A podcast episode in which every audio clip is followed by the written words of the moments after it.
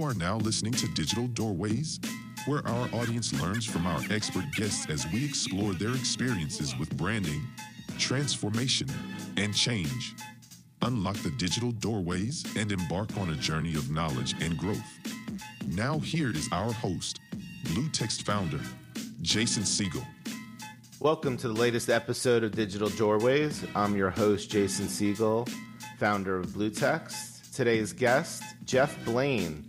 Geoff is an accomplished and highly regarded leader in the realm of cybersecurity marketing, one of the most exciting industries in technology. He's notably held the role of Chief Marketing Officer at SonicWall and prominent roles with A10 Networks, Armor, and Entrust. And with a wealth of, of experience spanning over two decades, Geoff's expertise has significantly contributed to his standing in this great industry as he navigates both the complex and ever evolving landscape of cybersecurity. His profound insights into the nuances of the sector, combined with the strategic acumen, have enabled him to effectively lead marketing initiatives that promote, promote cybersecurity solutions to a wide variety of diverse audiences. I personally have had over five years' experience collaborating with Geoff on some amazing campaigns super collaborator to work with. And throughout his journey in cybersecurity marketing, he's had pivotal roles in prominent organizations where he's led multifaceted teams to develop innovative campaigns that educate, engage, and empower businesses and individuals to safeguard their digital assets. His visionary approach to marketing has not only ensured that effective communication of this complex cybersecurity concepts, but he also positions sought after thought leader in the field. Geoff's depth of experience, coupled with his commitment to driving meaningful change in the cybersecurity landscape, cements his reputation as a seasoned and influential marketing leader who continues to shape the industry's discourse and direction. I know our whole audience, a lot of cybersecurity marketing professionals and technology professionals are listening to today's episode. I'm really pleased to welcome Geoff Blaine to today's episode of Digital Doorways. Welcome, Geoff. Thank you. What a warm and amazing uh, introduction, Jason. I really appreciate it. No problem. Very much deserved. Um, you know, I recently went to uh, down in National Harbor. They had the Gartner Cybersecurity Symposium and Summit, and I walked the trade floor, and there is 270 of the latest and greatest cybersecurity companies out there. And there was just so much sameness. You know, 50% of the words were repeated over and over again. When you work with a cybersecurity brand in this emerging and growing market, how does a company stand out and really differentiate itself effectively? Yeah, it's eh, it's really interesting that you picked up on that, and that and you can go to you know the, the Gartner shows. You can go to you know the Black Hat, which just finished up. You know an RSA, and you see a lot of that. Um, a lot of times when you're creating your message and your you know your positioning and your value prop um, a lot of times we get into the habit of doing it in a bubble thinking this is good and then you're kind of hit in the face with reality when you go to like an expo floor and see all that um, sameness um, I was on. I think I saw somebody write on LinkedIn this week or last week. Is like I went to Black Hat and fool me, you know, fool me, uh, fool me once, fool me twice. I was hoping that you know I would see something that actually helped make our lives easier versus hey, just here's here's something about our product roadmap.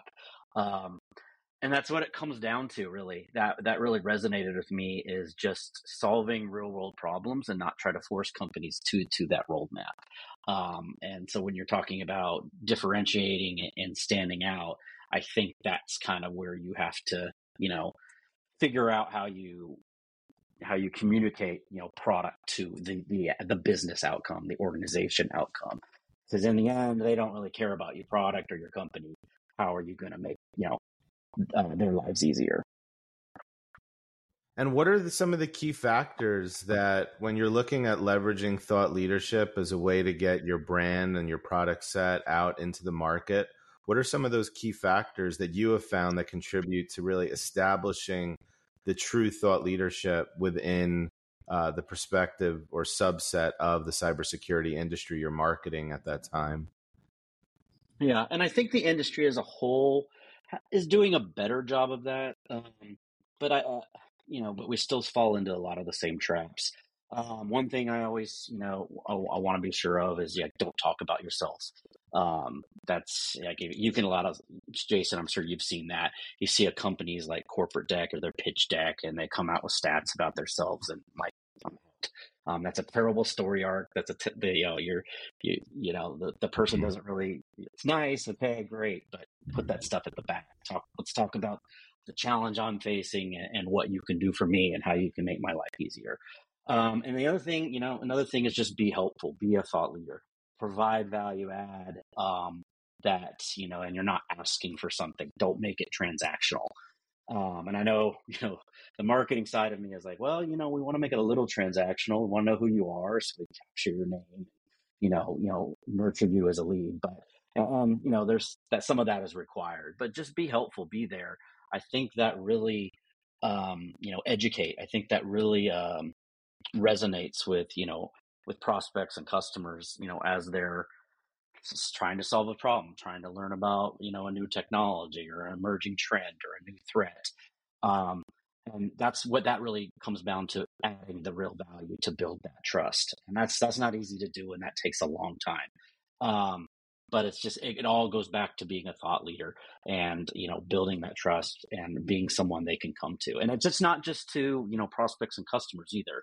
Um, the same thing goes to um, you know if you're um, if you've got a PR component of your you know marketing mix um, same thing goes with um, with the media um, if make yourself available be a resource uh, be someone that they can you know call on to educate or get some insider perspective on. Um, you start being collaborative and helpful and transparent and adding value, it'll pay dividends. Give and get, give and get. It's great advice. Yeah. And you know, there's so many subfields in cybersecurity, like network security, endpoint protection, clouds security. How can a company in today's age and the noise how does it position itself as an all-encompassing expert? Um, I think the the real answer is uh, they don't or they shouldn't. Um, if we're talking about you know a cybersecurity company, um, there's just not a single company or a single vendor that can do everything, no matter which security you know framework uh, they subscribe to, um, how they're trying to you know what approach, whether using you know layered or defense in depth or zero trust or it's just not one company. There's no magic. It's cliche, but there's no silver bullet. There's no magic pill. It's just it's it's difficult. So I think um, where you need to um, really focus on is, um, as I said, offering a, a, offering a solution to a real issue and be cost effective, and um, and I think they'll see the value of it. Under organizations I think that today understand, I mean, at least ones that are probably playing in the spaces with the, you know, the sort of the mid-level cybersecurity companies understand that they're going to need, you know, multiple products and it does become complex um, just because there are so many facets to to the to the industry and it's kind of like that's why you're we see such the you know the growth and the importance of MSPs and MSSPs in the space as well because they kind of take a lot of that burden onto them onto them and their organizations. Now, our audience really wants to understand, you know, CMOs dealing with complex organizations with different business units and different stakeholders, and they're all seeing the go to market package, and everyone's giving their feedback. And being able to facilitate and manage all the different stakeholders internally is an art and a science in itself that you have clearly succeeded in. How do you balance when you've got technical folks that are really looking for technical depth and sophistication and all the right buzzwords so it sounds like them? And then the business leaders looking for marketing messages, making sure a more broader audience uh, can understand and consume this content. And it's not for only the 404 real technical heads. how do you balance that need between technical and marketing messaging when you're going out to market? Yeah, and I, and I think that's where the importance of some cross team collaboration comes into you know into play and and kind of what where the messaging is going out. Uh, at the core of that, you're going to really rely on your product marketing team. But if they if your product marketing team is stubborn and they just want you know feeds and speeds and bullet points and you know data sheet stuff, it becomes very difficult. Um, but if you've got a more proactive and a modern you know product marketing team that can help you know distill the information up and down um, or you know complex and, and more simple that's that's huge. Um, but then your your your marketing your marcoms people have to have the chops too. So they need to be able to say okay i can understand this uh, i can compute it and i can up level it to the various audiences or segments or personas that i need to. Um, on the flip side of that you know you've got to have you know the proper training um, regimen um, for your your end customers, your your sales staff, your employees, your your partners, etc. And that's where you're going to go, you know, the other way. Um, particularly if you're, you know, a channel organization and you, you know, re- really rely on the channel to to um, implement and deploy. You know, what is that? You know, that's where the te- the true technical depth gets in. And you know, and when you get lo- uh, further down the, um, you know, the sales um, sales life cycle, um, or the deal opportunity life cycle, I guess. Um, that's where you're really engaged. You know, hopefully marketing has done their job um, enough to you know communicate the value proposition and the position of the um, you know of the product or you know solution, and that's where the sales and you know the SE can kind of drive it home from a technical standpoint. So it's really those three or four groups functioning in concert, in tandem, working together and making sure that you know we're you're covering it all and it's understandable for the end audience. And you know, diving a little bit deeper, I know it's some of the brands that have been fortunate enough to have you lead their marketing. Some of them have had like thirty thousand resellers, and when you've got that that huge tidal wave or this huge community of resellers, are they pulling for more of a technical or more um, more of a business message? Do you find from that kind of uh, uh, business source? I think it's all of it. I think they want to be trained because they're selling your products. They want to be trained and they want training, you know, as soon as they can get it. They want the product, you know, collateral, data sheet, especially when it's new product, right? Um, they want, uh, but they also want the high level messaging if they need it. They want to, if they're sophisticated enough to run their own campaigns, they want to be able to communicate that. They want to be able to understand it when it comes out. So that may be a little more top down, um, you know, of, of how you message that. Um, um, so I think they're you know they're an audience or they're you know a lot of external parties are customers too that just comes comes in different flavors and i think at some level you know they they all need one or more of all those components and they all need to be comfortable enough so that they could educate and sell into market where they're thought of as a trusted advisor because they're truly a reseller so they have to add value in the middle there and at bluetext when we do lots of rebrands for technology companies, we're always looking for, um, or our clients are always looking for a goal of the ultimate trusted feel, because that is one of the most key attributes that every brand is looking for is trust and long-term trust. Makes a very sticky customer relationship. And cybersecurity incidents can sometimes lead to a loss of trust What's your advice out there for our audience about how a company can rebuild trust and maintain credibility after an unfortunate security breach occurs? Yeah, it's easier to hold or rebuild trust and credibility if you don't lose it in the first place.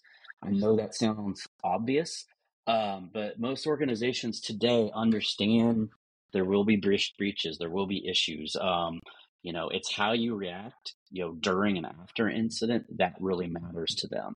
Um, so my, you know, I've overseen corporate comms for, you know, these types of incidents. So I understand intimately how, you know, how it works and what goes into it. But the the one thing I always go back to, whether it's the end customer or the partner or whomever, whomever you're you know you're thinking about in the moment, is bad news better come from you first. If that happens, you've already gone far and away, you know, been proactive to be transparent.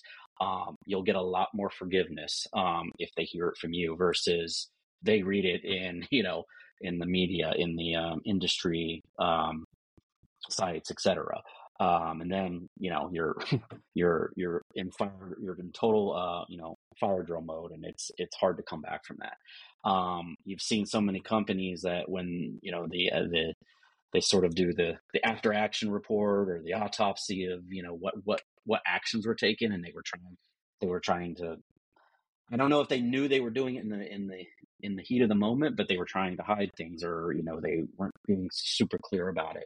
And it's hard because there's like a little bit of a fog of war, and um, you know you're trying to get a situational awareness, and you know time can kind of ex- escape from you. But it's better to get out way out in front of it, and don't don't ever try to you know hide anything in this you know day and age. Be be forthright, be transparent, be honest. You know it'll make it so much easier on on the organization and how people look at um, your brand. And we've seen so many examples of that in the last five, you know, not just the last five years, but there's been some huge examples of that in the last five years.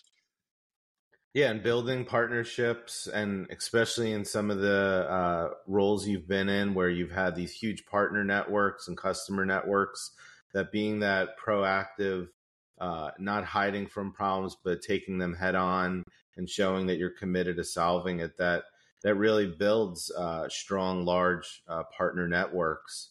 And let's dive a little deeper in there. What are the challenges and opportunities in leveraging partnerships and collaborations to bolster the overall company's position in the market overall? Yeah, you could kind of look at this a few different ways, um, depending on what type of partnership, what type of collaboration. Um, from a pure pure marketing standpoint, you know, collaborating with another vendor, you know, is a quick way to up level your brand, amplify your message, particularly if your your brand isn't on par with the other brand. You know, someone, you know, partnering with uh, Microsoft, for example, um, obviously you're going to get a much farther reach, and you know you're bringing your brand up to the level of theirs. Very good example of how you know something like that can help.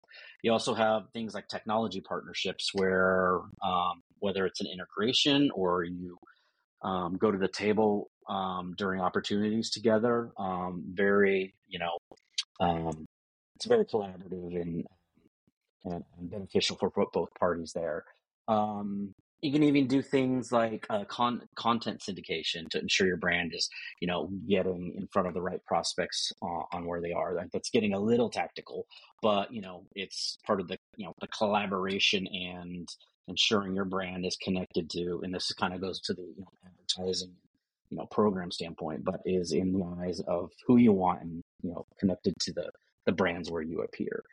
And I'm not sure this is a partnership or collaboration, but you know, I I always think, um, you know, you know, this isn't my opinion. Uh, this is well known, but just understanding um, what you do from your approach to AR, um, you know, winning over the analysts, um, and I think if you look at you know um, your analyst relations program and your as a um, a partnership with the analysts, um, it will not only you know help what you do from a brand standpoint, from a marketing standpoint, but obviously you know from a product standpoint, whether it's they're you know evaluating your product you know 12 months while it's on the roadmap to help you guide you and ensure you're not missing anything and see how you're you know you're being differentiated and where you're positioned, you know, within a given, you know, segment of the market or, um, you know, just evaluating where you're going and as it relates to, to the market. You know, we've all seen the, the various reports that, you know, people have a lot of trust in. And, and then on the flip side of that, it's self-serving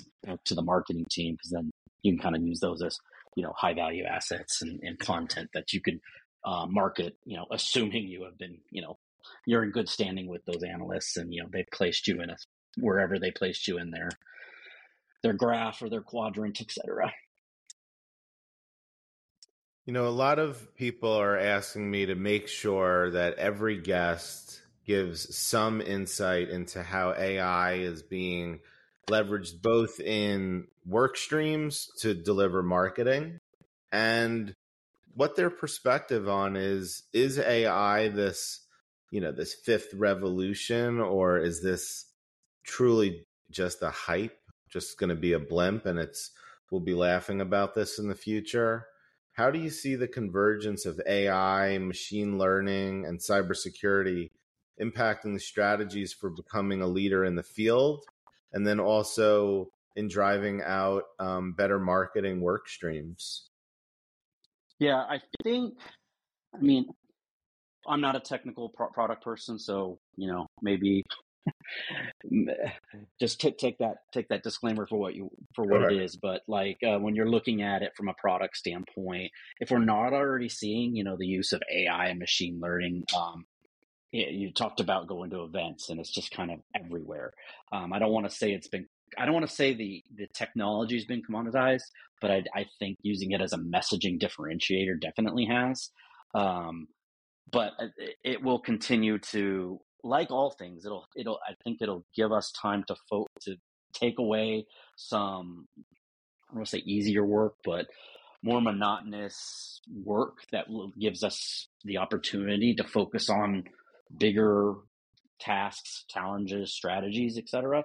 And that applies to marketing as, as as well. You know, when you know Chat GPT really hit the market, you know, so many people like on the marketing team were freaking out a little bit because you know oh my god am i going to have a job what's interesting about that now that it's you know everyone's really dug, dug, dug into it in the last you know six to 12 months is it's been really stress tre- stress test by you know millions and millions of people and i kind of believe and this is maybe anecdotal and me using it myself is the the and there's some understanding of what it can and can't do but i think the trust of it um, is actually going down a little bit.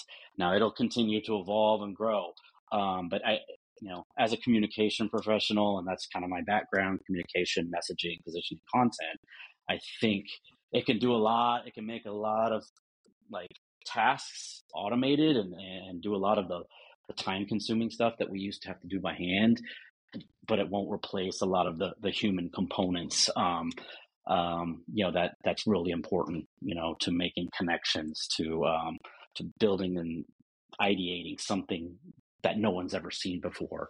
And that's, you know, as you know, that's, you know, a big piece of, you know, the creative the process, the, the brand, um, the marketing message, etc. So I think it's an exciting time. Um, but I think it's got a, my opinion is it'll be used, you know, for a lot of little things, but I don't think it's replacing, a, you know, everything all at once like everyone was kind of fearing it, you know, six months ago, 12 months ago. Yeah, and I, I heard the same thing from a lot of my talented staff. Is AI going to replace me? And I said, no, not at all. But what would replace you is someone that knows how to use the AI tools, and you refuse to. So mm-hmm. uh, I think that message was heard loud and clear. And um, our team is using AI and generative AI to brainstorm uh, images and communicate with 3D artists in better ways than ever before because prompting to Midjourney can get mm-hmm. us what's going on in a creative's mind visually in front of uh, a 3D artist to originally create something. And a lot of, as you mentioned, low level uh, copywriting.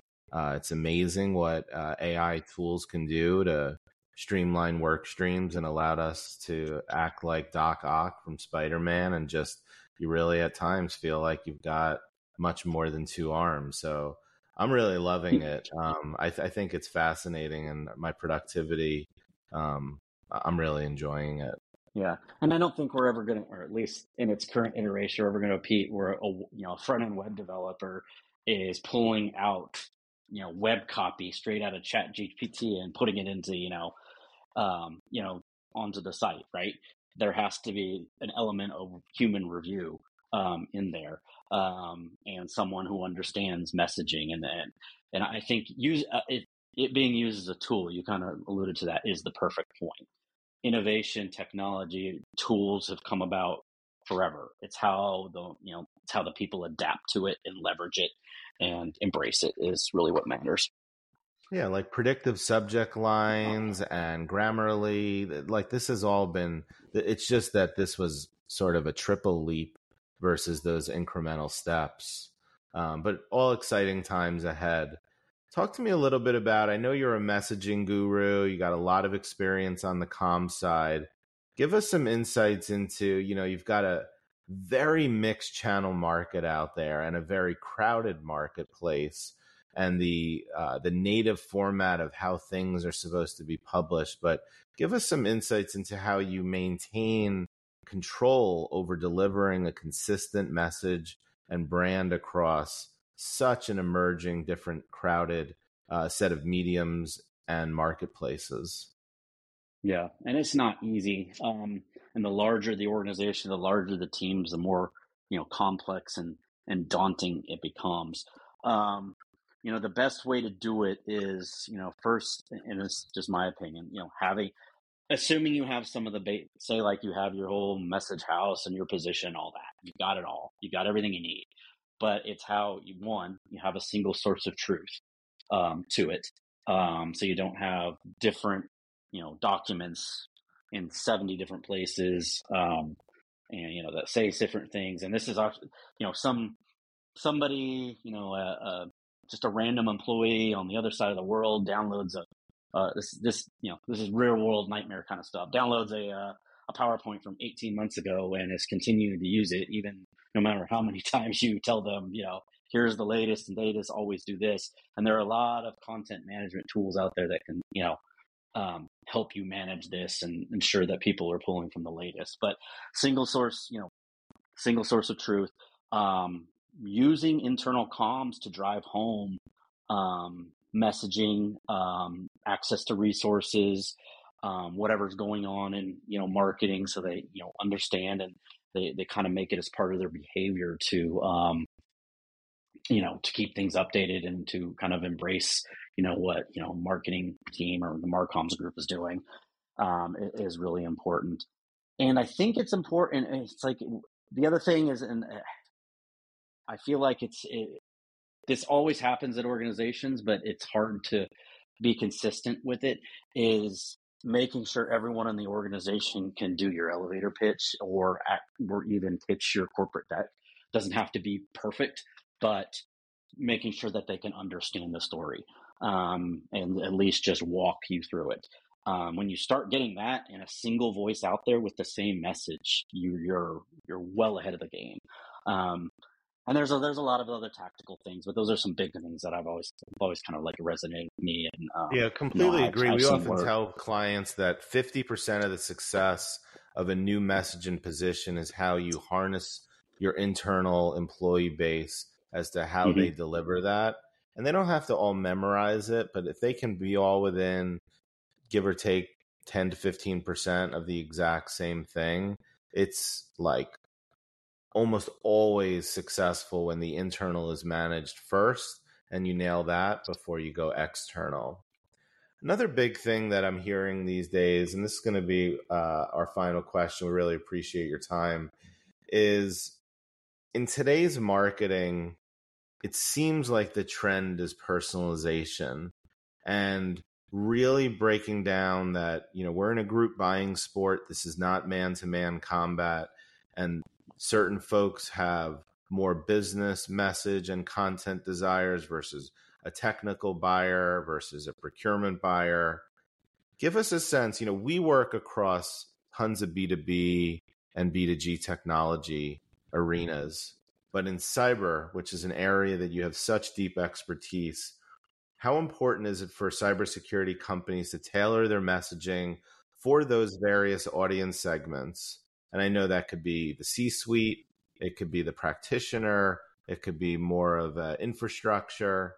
Give us some sense of how you've you've focused on segmentation or not as you've driven such success for the brands you've worked with. Yeah, and I think there's a difference between like personalization and like segmentation. Like personally, I don't personally I don't care if anything is personalized to me, um, but it better be you know segmented and built for me you know it's it's the old adage the right message at the right time to the right person i mean that you don't want to send some super technical thing to the CFO. I mean, that's labor, you know, it's kind of an obvious um, example, but it, you know, it still holds true. So how you segment your audience is still massively important. I think most organizations with a you know a somewhat respectable marketing team, you know, already you know kind of does these things. Um, but then also, you know, obviously the the persona work that you do on top of that, so you have a better understanding of what they think, who they are, the demographics around them. And I'm sure you know Blue Text has done a lot of persona work in the past as as well as part of you know deliverables for for customers, etc. Um, but it's then it's also not uh, just segmenting within you know your prospect base, but also potentially segmenting within your customer and potentially your partner base too because um, those could be very different things, particularly um, when you're looking at, you know, if you're a cybersecurity company that is, you know, in the channel, how you segment the message to the different types of, um, you know, part, you know, channel partners, because you know, a VAR is not the same as an MSSP, is not necessarily the same as a, you know, distributor or maybe like an MSP. So those messages have to be finely tuned and ensure that you know you're hitting, you're communicating what's important to them um, so again, I think I don't. I, I think it's massively important um, for particularly anybody that's in B two B or tech or cybersecurity, just because there's a lot of different audiences that are, you know, looking looking for different things or researching different things or need to be communicated um, in a different manner. So um, I, I don't think I'm saying anything that people already don't believe, but there are you know are different approaches to it, and that doesn't even get into you know different approaches how you do like you know the ABM, like the account based marketing and, and stuff like that, where you're not necessarily marketing to a person, but you're marketing to a group of people, you know, a quote unquote account within an organization to have a broader, you know, sphere of influence. So. Yeah, and it's you know you look at the previous question where we're looking at AI tools, and it's I feel that the world is because it's getting I don't know, easier, but the the tooling to be more and more personalized and segment, segment, segment is I think that you're going to see more. The personas are not going to consolidate, but they're going to.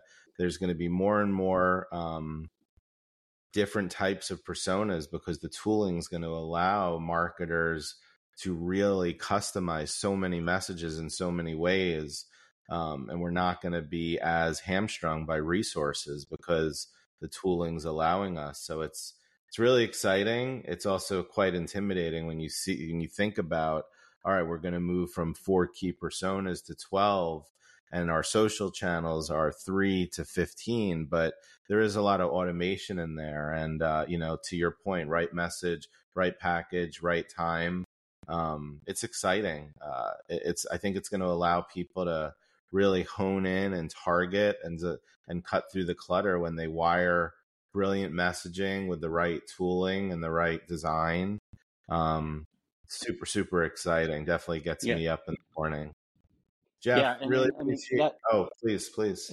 I was just going to conclude. Um, you can have all the best intentions, but if your marketing ops team doesn't know how to build out your your um, you know segment your database and, and, and build that out you know, from like a, a campaign canvas, it's not going to do you any good. So it goes back to sort of data hygiene.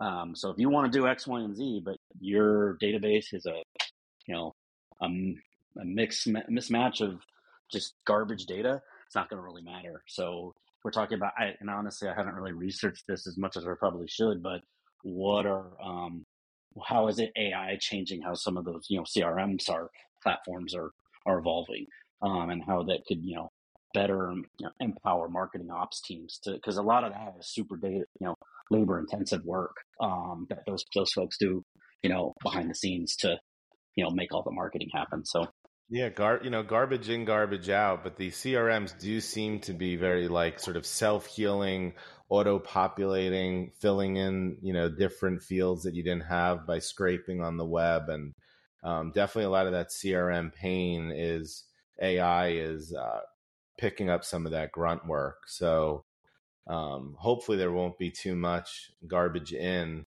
so that marketers are pumping out garbage out. Um, but uh, time will tell. Geoff, yeah, we know you're super of... busy. Really, really appreciate your time and joining us today on Digital Doorways. Um, we'll look forward to keeping in touch with you and having you on a future episode. Thanks so much today. All right. Thanks, Jason. Talk to you later. Bye bye.